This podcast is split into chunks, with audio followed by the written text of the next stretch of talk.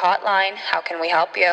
Hola, hola, bienvenidos a otro episodio de 88 Hotline Podcast con sus hosts Fefi y Sophie. Siento que ese intro estuvo medio aguado, pero es que, le vamos a ser sinceros, hemos grabado este podcast como tres veces hoy porque Canela Maxi y Boy, nuestros queridos animales, no han colaborado en lo más mínimo. Ya, like, I don't know what's happening. Así que lo sentimos. De verdad, que es que Canela se ha decidido como, ella cuando no es protagonista, ella se quiere volver protagonista. Y de verdad es que no ha sido muy fácil, pero bueno. Cada vez que como hay silencio, ladra, empieza a caminar, se rasca, estornuda. Pobre Canela. Entonces, ajá, lo siento. Bueno, antes de empezar el episodio, yo sí quiero dar un trigger warning y un disclaimer. El trigger warning es que vamos a estar tocando temas eh, que son un poquito difíciles de hablar, especialmente para nosotras, pero también pueden llegar a ser muy difíciles de escuchar.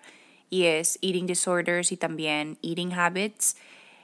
Y sabemos lo difícil que puede ser hablar de un tema tan delicado y tan personal. Y los que queremos invitarlas es que si ustedes sienten que no son capaces de escuchar sobre este tema, uno está bien, perfectamente bien, y de pronto es mejor que se skipe este episodio y vuelvan al siguiente. Y hasta incluso es muy difícil para nosotros hablar del tema precisamente porque no queremos trigger a nadie. Entonces queríamos dejar este warning al principio y el disclaimer es que nosotras no somos expertas ni estamos diciendo que somos expertas en el tema. Solamente queremos compartirles a ustedes nuestra experiencia y nuestra batalla con este topic. Eh, al igualmente abrir, abrir el discurso y que como les dijimos desde el día uno, que este sea un espacio donde ustedes se puedan sentir empoderadas, pero también seguras de hablar de cualquier tema. Y si ustedes todavía sienten que este es un tema muy difícil para ustedes y están sufriendo de cualquier tipo de desorden, yo sí también les quiero invitar a que busquen ayuda profesional. That's it. Bueno, esta es mi parte favorita del podcast. Nosotras queremos empezar todos los podcasts con una intención, con una afirmación, asegurarnos que el mensaje que les queramos entregar sea siempre delivered de la mejor manera y recibido de la mejor manera. Entonces vamos a cerrar nuestros ojos, a menos que esté manejando. Vamos a cerrar nuestros ojos y con mucha fe repitan después de Sofía. Me acepto tal cual y como soy, sin la necesidad de tener la aprobación de nadie. Amo mi cuerpo tal y como es y todo lo que hace por mí. Que así sea. Así sea, así fue y así será. Bueno, ahora hablemos de los trastornos alimenticios. Son enfermedades mentales tal como la bulimia, anorexia, binge eating disorder, que afectan a millones de personas en todo el mundo. Entonces no crean que están solos. La idea de tener un cuerpo perfecto y una relación disfuncional con la comida se ha vuelto cada vez más común en nuestra sociedad. La presión social que sentimos para lucir de cierta manera y la obsesión por el peso tienen un impacto muy grande y muy profundo en nuestra salud mental.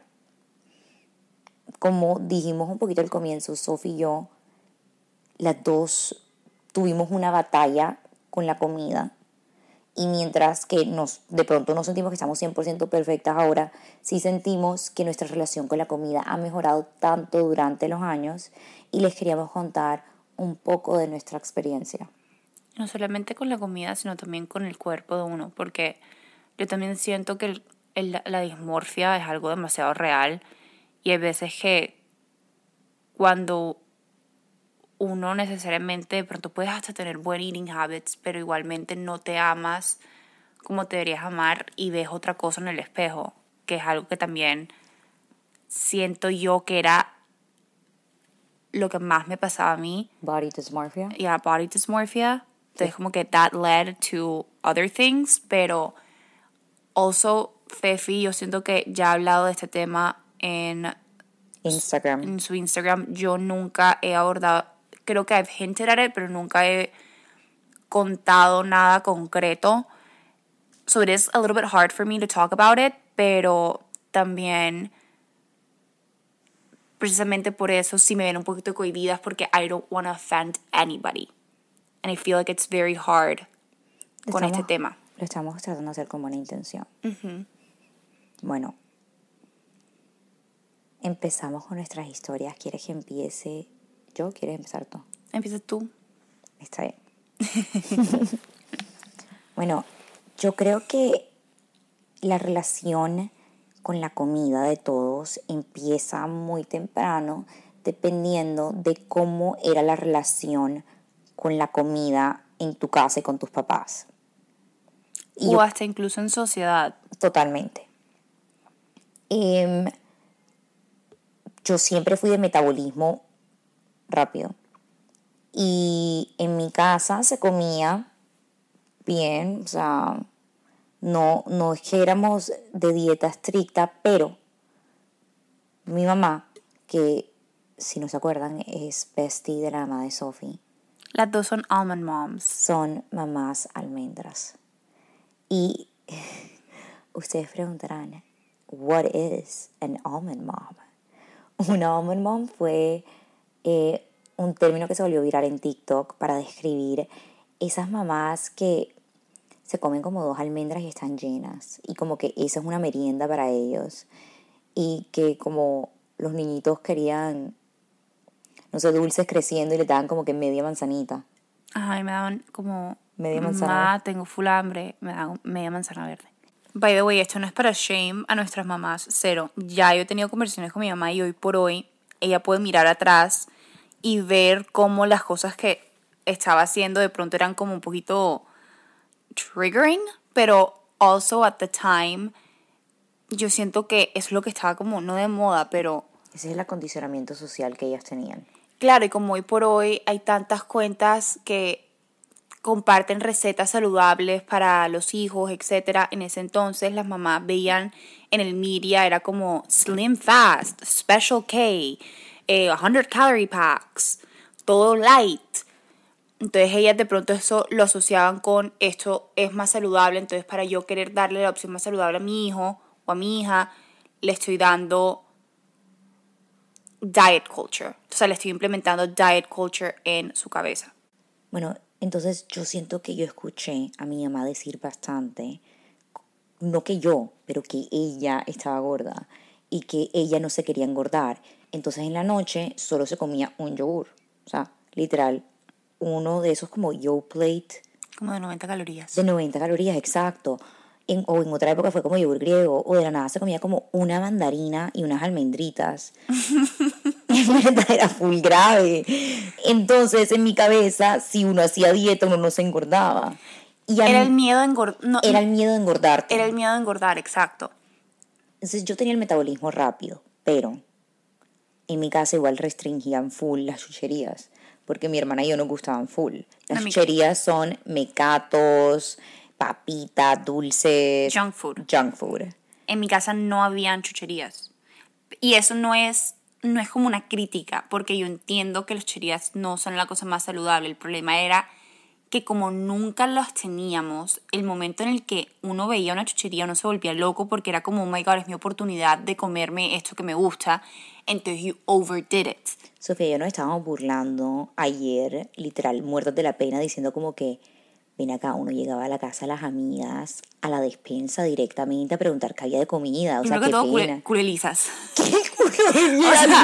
¿Qué lisas. Ey, ay, yo me acuerdo mis amigos, o sea, como que yo iba a la casa de Mari Vázquez porque allá tenían una full buena despensa.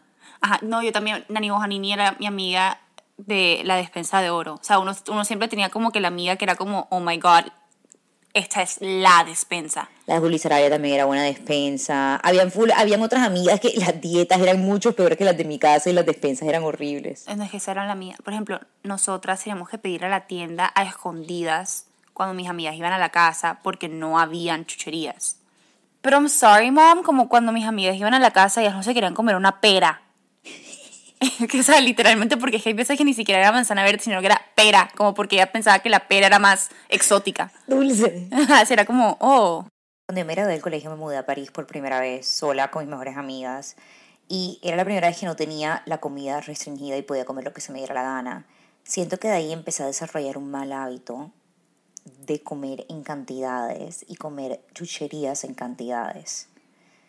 Em, pero, ¿qué siento yo que fue lo que le disparó, me disparó a mí más todo? Que cuando yo regresé de Europa, yo regresé con unos kilitos de más.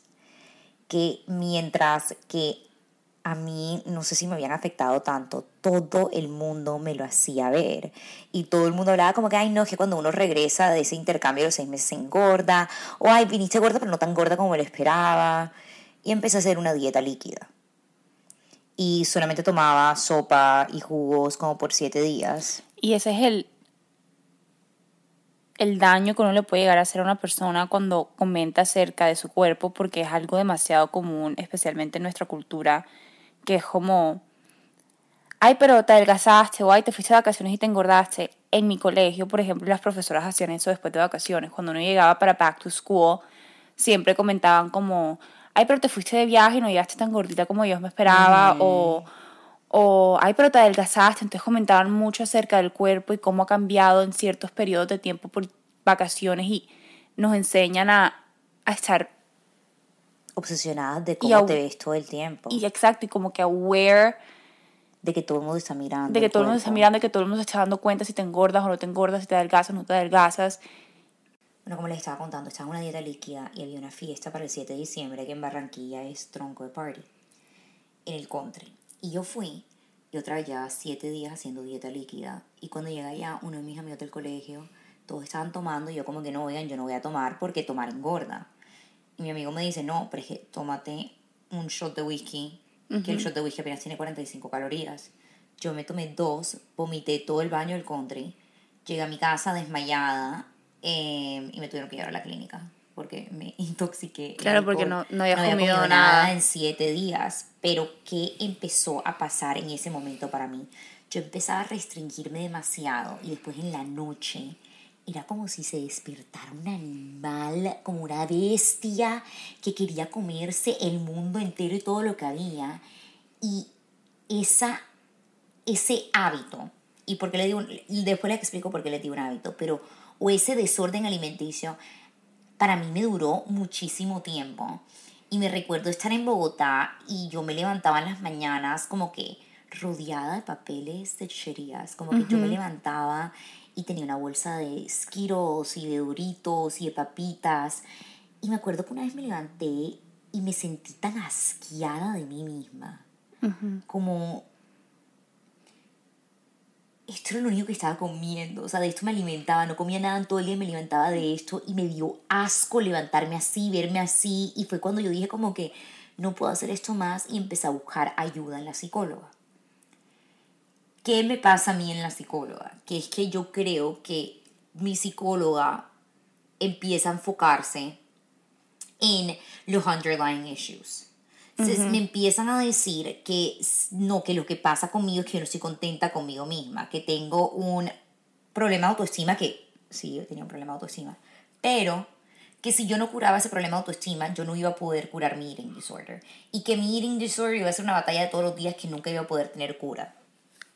Entonces a ti te ponen esa presión de que tú no vas a tener cura o de que si tú no te, o sea, como que si no tienes una autoestima alta no vas a poder curar tu eating disorder. Yo veía eso como un imposible. Entonces para mí yo sentía que era, yo me sentía como una mierda, que no tenía fuerza de voluntad para no parar de comer. Y yo decía como que, Stephanie, ¿tú por qué no eres capaz de simplemente decir no? Yo veo que hay gente que se puede comer una sola gomita y cierra la bolsa y no pasa nada pero ¿por qué yo no tenía esa fuerza de voluntad o ese control para poder comer poquito? ¿Y por qué era que yo nunca vomité?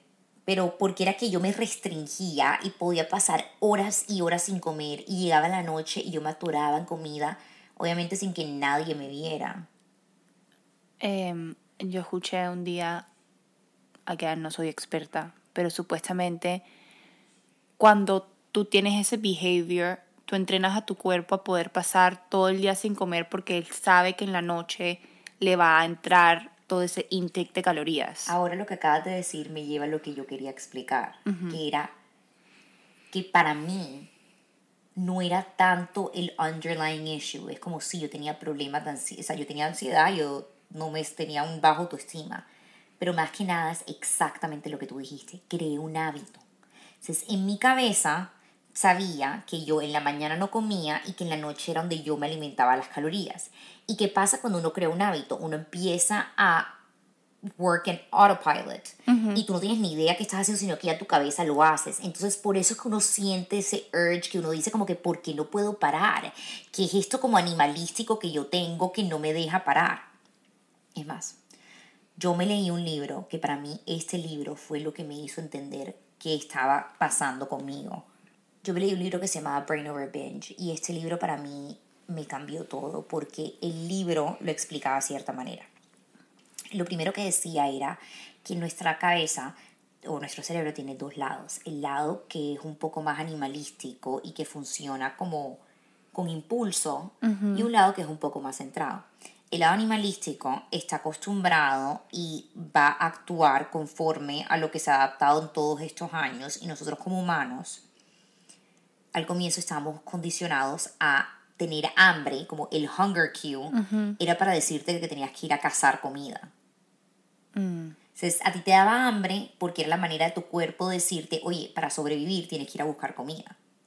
El problema es que el cuerpo nosotros nos sigue dando esa señal, pero ya nosotros no tenemos que ir a cazar para buscar comida, sino que tenemos comida en la despensa. Ajá, la tenemos readily available. Exacto, pero esa parte tuya humana te está haciendo como si te fueras a morir de hambre y por eso es que uno a veces siente como un urge demasiado grande. Además, el libro explicaba que ese, ese lado está menos controlado en el lado de los adolescentes porque su cabeza no se ha desarrollado del todo. Entonces, los adolescentes sienten más ese urge animalístico de buscar comida. Y cuando tú comes y cuando en ese momento le you given the urge y empiezas a comer como loco, empiezas a sentir mucha satisfacción, ¿verdad? Y la comida se empieza a volver un reward, es un lugar donde tú comes y no piensas en nada, es como un escape. Entonces en este libro ella lo explica perfecto, ella dice que es un ciclo, que es lo que tú estás tratando de decir, un ciclo de estímulo, rutina, recompensa. ¿Cuál es el estímulo? Tu cabeza diciendo, tengo hambre, es hora de comer. ¿Cuál es la rutina? Cuando tú vas en autopilot y vas a la despensa y compras de todo, o vas a Rappi o vas a Uber y compras de todo y empiezas a comer mientras que te está viendo tu show favorito y eso que no te das cuenta para nada. Esa y también esa es tu recompensa, ¿verdad? Te comiste todas esas cosas.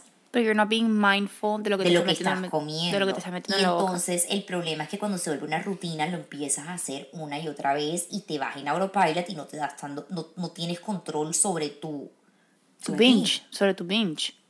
Bueno, yo les cuento después un poco cómo hice para romper esta rutina. Pero antes de adelantarme mucho, porque yo creo que a las dos nos han funcionado mucho estos mecanismos de crear hábitos saludables, quiero, Sofi, que si puedes nos cuentes un poquito sobre tu historia. Y yo creo que ya sabemos sus inicios y en tu casa cómo eran tus padres con la comida.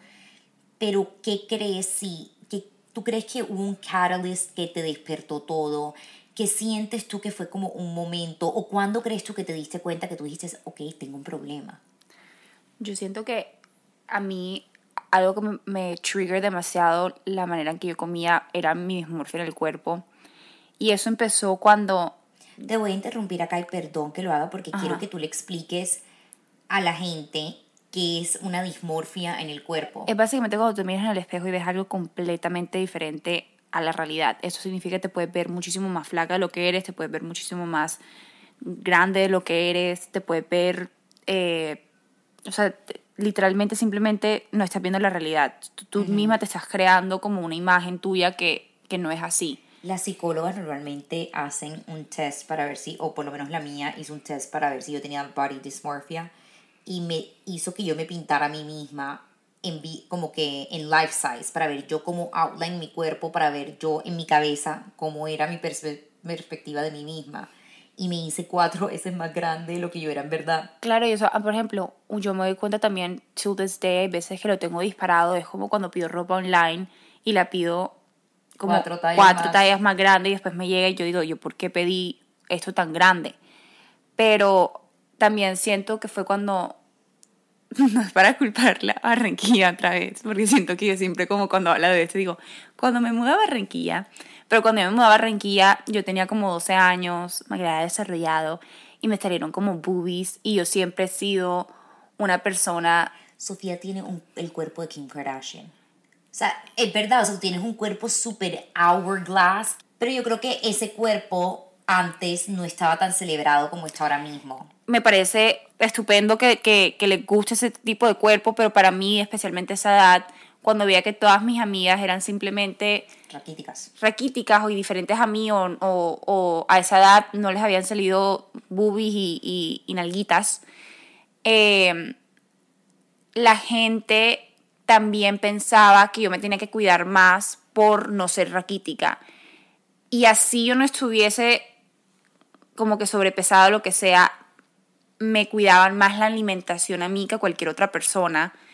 Y hoy por hoy me doy cuenta que no lo hacían de manera malicia, simplemente ellas pensaban que para mí iba a ser más fácil engordarme, no querían que yo me engordara, entonces como que me restringían más. Lo cual me llevó a mí a pensar de que yo era mucho más Grande. grande de lo que era. Por ende, yo nunca podía mostrar mi cuerpo, nunca podía estar cómoda con mi cuerpo, nunca podía comer enfrente de los demás. Y entonces eso me llevó personalmente a tener un desorden alimenticio desde temprana edad. Si te puedo preguntar cuál era tu desorden alimenticio, porque ya yo dije que el mío era el binge eating disorder, que no sé si dimos la definición ni siquiera, hay diferentes tipos de trastorno alimenticio, está la anorexia, está la bulimia. El binge eating disorder es cuando comes en exceso y después tratas de purge de cierta manera, ya sea vomitando, restringiéndote la comida, yendo al gimnasio. Eh, a ti te diagnosticaron con uno, cuál tenías tú, ¿nos puedes explicar un poquito más sobre eso? O sea, yo cuando era adolescente no le dije a nadie y a mí me diagnosticaron fue hace dos años después de la pandemia porque yo le dije a mi mamá que yo necesitaba ayuda de una persona que realmente fuese especialista en desórdenes alimenticios porque yo sentía que a mí nada me había servido. Cuando yo voy a la psiquiatra especialista en desorden alimenticio, ahí es cuando yo descubrí todo y eso fue lo que a mí me ayudó personalmente a work through things porque ya entendía un poquito más qué es lo que estaba pasando en mi cabeza. Los malos hábitos se crean básicamente de la siguiente manera. Yo tengo estrés, yo estoy estresada, estoy overwhelmed, me siento mal. Después yo un día voy y me atoro en comida para olvidarme de ese estrés. Y mi cabeza empiezo a asociarlo con algo bueno, si sabes, me dio un poquito de felicidad. Y después lo repito otra vez. Al día siguiente me volví a sentir mal, entonces como que pobre Fefi se merece un premio. Entonces voy y me compro las chucherías porque tuve un mal día y me las como y por unos segunditos siento placer. Entonces mi cabeza empezó a asociar el dulce y las chucherías con el placer. Con el reward. Exacto. Entonces, cada vez que yo tenía un mal día, se me daba una, una ansiedad y una, como un impulso por querer comer comida. Entonces, ¿qué tenía que hacer yo para quitar ese hábito en mi vida? Era uno, ver cuál era el cue que me daba, si era, o sea, cuáles eran los triggers. Es el estrés. Es que de pronto a las, que era lo que le pasaba a mi cabeza, a las 10 de la noche se acostumbró que a las 10 de la noche le va a dar comida siempre. Eh, o es que estoy viendo películas y cuando estoy viendo películas como mindless me. Entonces, usemos el ejemplo del que a las 10 de la noche le voy a dar comida siempre, porque siento que es un buen ejemplo. Esto suena bobo, porque va a sonar muy bobo, pero tú te tienes que dar cuenta que tú mandas a tu cuerpo. O sea, tu cuerpo es un animal, pero tu mente manda a tu cuerpo. O sea, Mind over matter. Exacto. Si tú no te quieres parar, si, yo te, si tú en tu mente ahora mismo le dices a tu cuerpo, Sophie, no te pares de donde estás sentada, tú no te paras, tú te quedas ahí.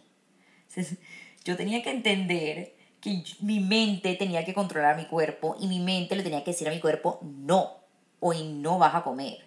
Entonces, estaba estresada, llegaron las 10 de la noche y yo le dije a mi cuerpo, hoy no vas a comer.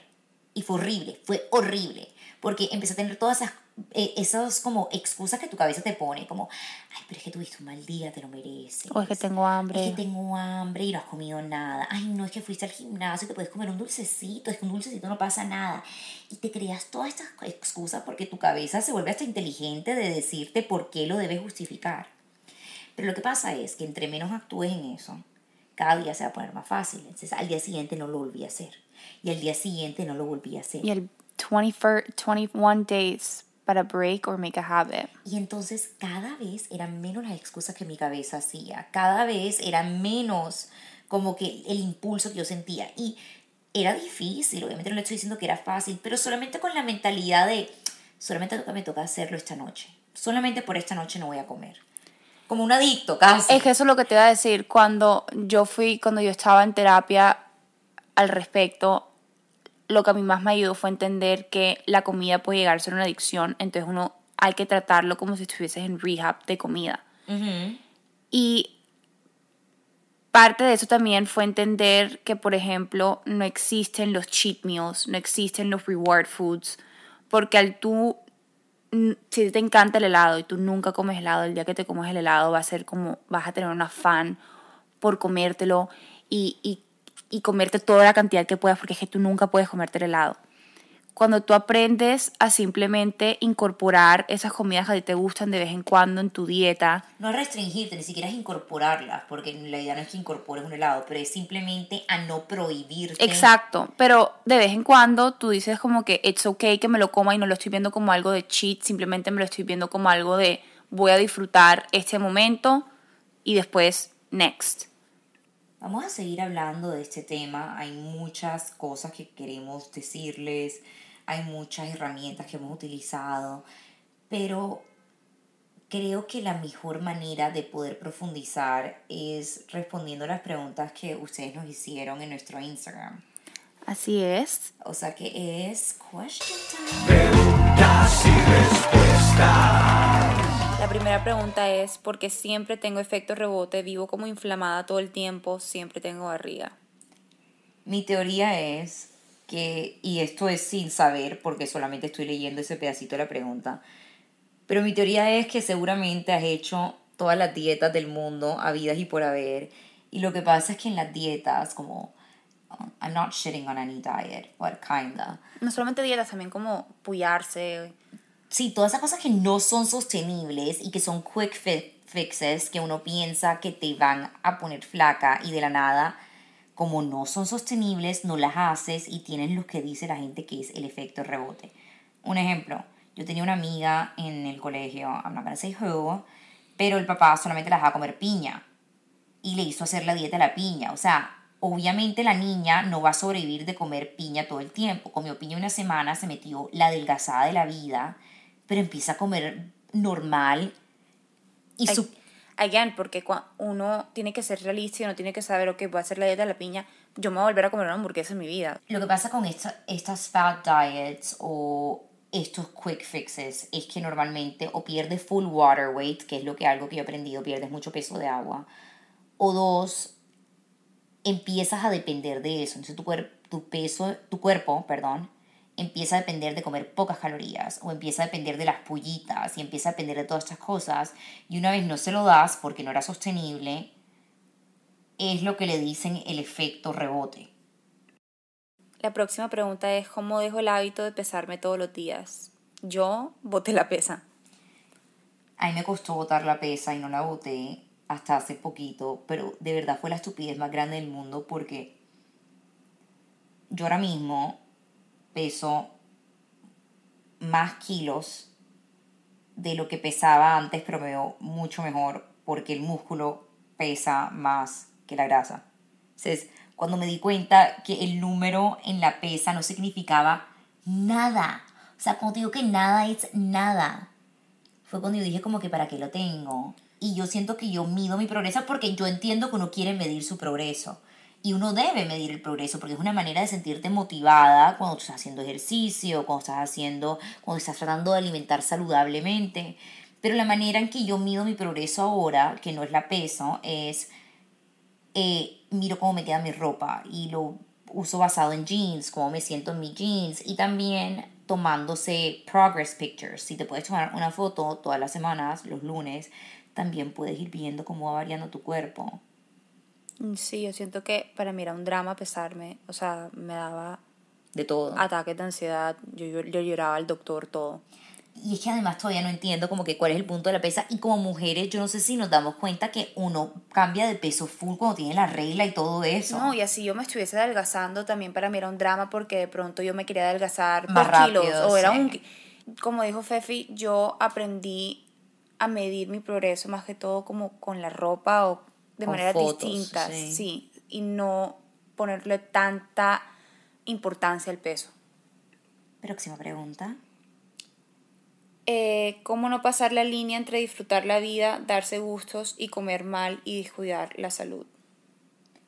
Creo que la regla más fácil de seguir es la de 80-20, que es que 80% de los alimentos que debes consumir deben ser alimentos que proporcionen bastantes nutrientes. Miren que no estoy diciendo alimentos buenos y malos, estoy diciendo alimentos que tengan una alta valor nutricional. Y el otro 20% deben ser esos alimentos que, aunque el valor nutricional no sea tan alto, el valor de alegría que le da el corazón sí es y que también son importantes. Y creo que es una buena reglita de seguir porque si uno hace eso es lo que de verdad necesita. Yo también siento que es muy importante vivir la vida y comer cuando te provoque, si estás de viaje, si es tu cumpleaños, darte el gusto, pero también no comer solamente por comer, no comer solamente porque los demás están comiendo. La siguiente pregunta es una que es heavy y es cómo controlar el emotional eating Y es cuando uno come por emociones, como por ansiedad. Por ansiedad, por Tristeza, tristeza. Hay gente que lo hace hasta por felicidad como recompensa. Yo creo que aquí volvemos a la importancia de cambiar tu hábito malo, de reconocer cuál es el hábito que tienes, es decir, mirar qué estoy comiendo, cuándo estoy comiendo y qué está causando que coma, y después intentar reemplazarlo con un hábito bueno.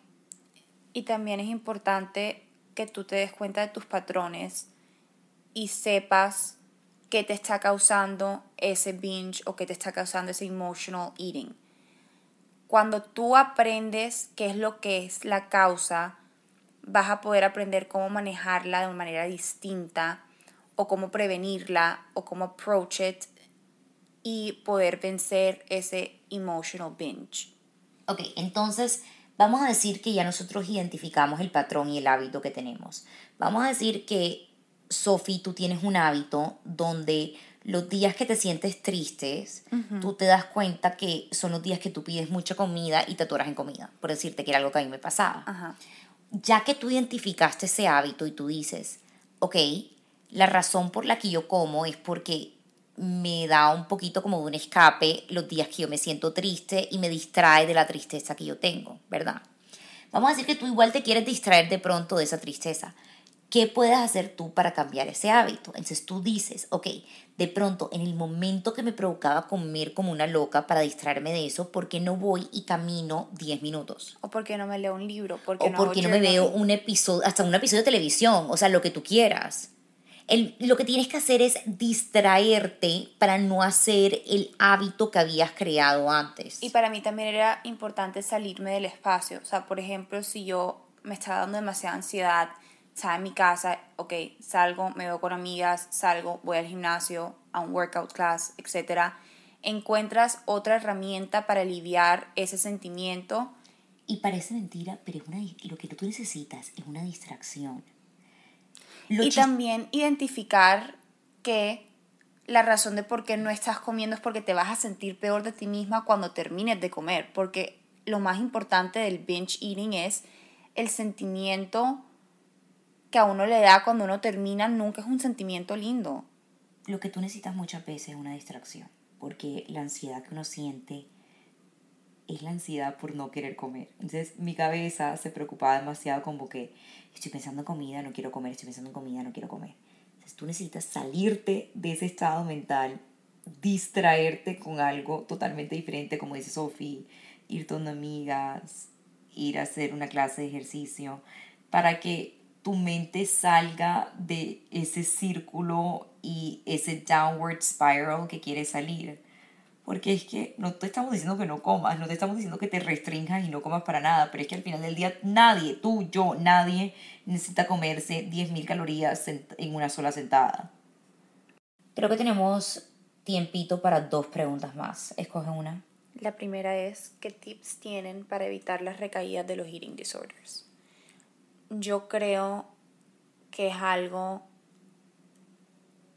que uno no puede castigarse, entre uno más se autocastigue y entra en el círculo vicioso de, ok, recaí, autocastigo, vas a empeorar todo. Y es tener la mentalidad que no eres perfecta, que no te que no puedes esperar de ti misma ser perfecta and that it's okay. Y al día siguiente te despiertas y dices, es un nuevo día y hoy voy a escoger comer de manera saludable y no darme duro porque ayer hice X, Y o Z. Y recaer un día no significa que has dañado todo tu progreso. Te pongo un ejemplo. Nosotros tenemos el hábito de lavarnos la cara todos los días. Vamos a decir que un día llegaste un poquito ebria en la noche y se te olvidó lavarte la cara. Eso no significa que tú de ahí en adelante no te vas a lavar la cara el resto de tu vida. Al día siguiente tú te levantas y te lavas la cara. Punto.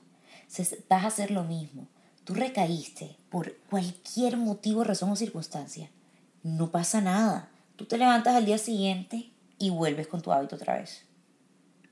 Next question es una que somos malísimas.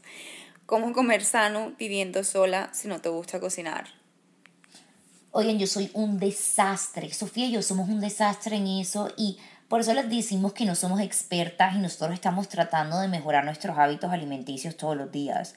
O sea, así como hay semanas que siento que estamos en nuestro A-game y Sofía está cocinando and we're like on top of our shit and we're eating. A, a mí a ti si nos gusta cocinar, no es exactamente que no, no que es como no, no nos guste cocinar. Cocinar solamente para una persona, yo siento que es más difícil porque uno nunca sabe las cantidades, uno se enreda. Hay subscriptions, bueno, aquí en Estados Unidos, no sé si en Colombia como HelloFresh, pero también puedes ver recetas. Subscriptions que traen como los ingredientes exactos para una o dos comidas, entonces no desperdicias tantas comidas y puedes seguir una receta saludable.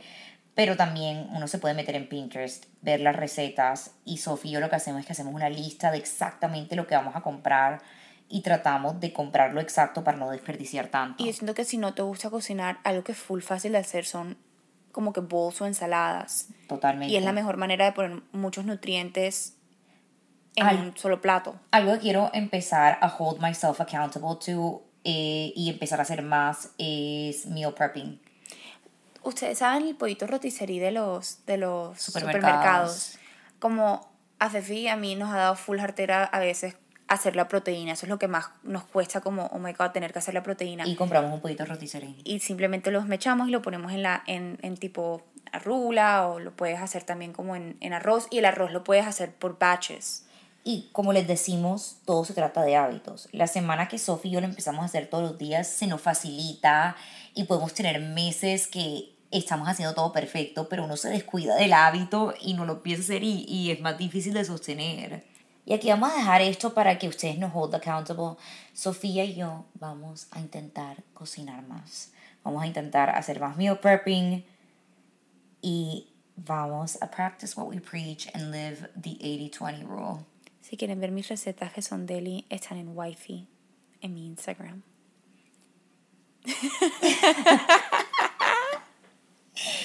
en verdad, lol, que mi Pinterest eh, yo también tengo como que una carpeta que se llama Wifey. I mean, manifesting. Anyway. Los amamos con todo nuestro corazón. Este fue todo el episodio. Pasó rápido, ¿no? so Ustedes no saben lo que nos costó a nosotras grabar este episodio. Oigan, es que ya se acabó, en sí, ya les vamos a decir todo lo que pasó. Son las 9 y 12 de la noche. Empezamos a grabar a las cuatro y media. Canela, Boy y Maxi hicieron el festival del desorden. Y de los sonidos. Canela hacía disque. No sabemos por qué. O sea, así de la nada decidió hacer sonidos con la boca. in- Insoportable. Y después de eso, Sofía, Pero solamente cuando grabábamos. O sea, si dejábamos de grabar, ella dejaba de hacer el sonido. después dijimos como, bueno, vamos a subir a... No, fuimos a Soho House a tratar de grabar en el estudio. Había un aire acondicionado que no nos dejaba.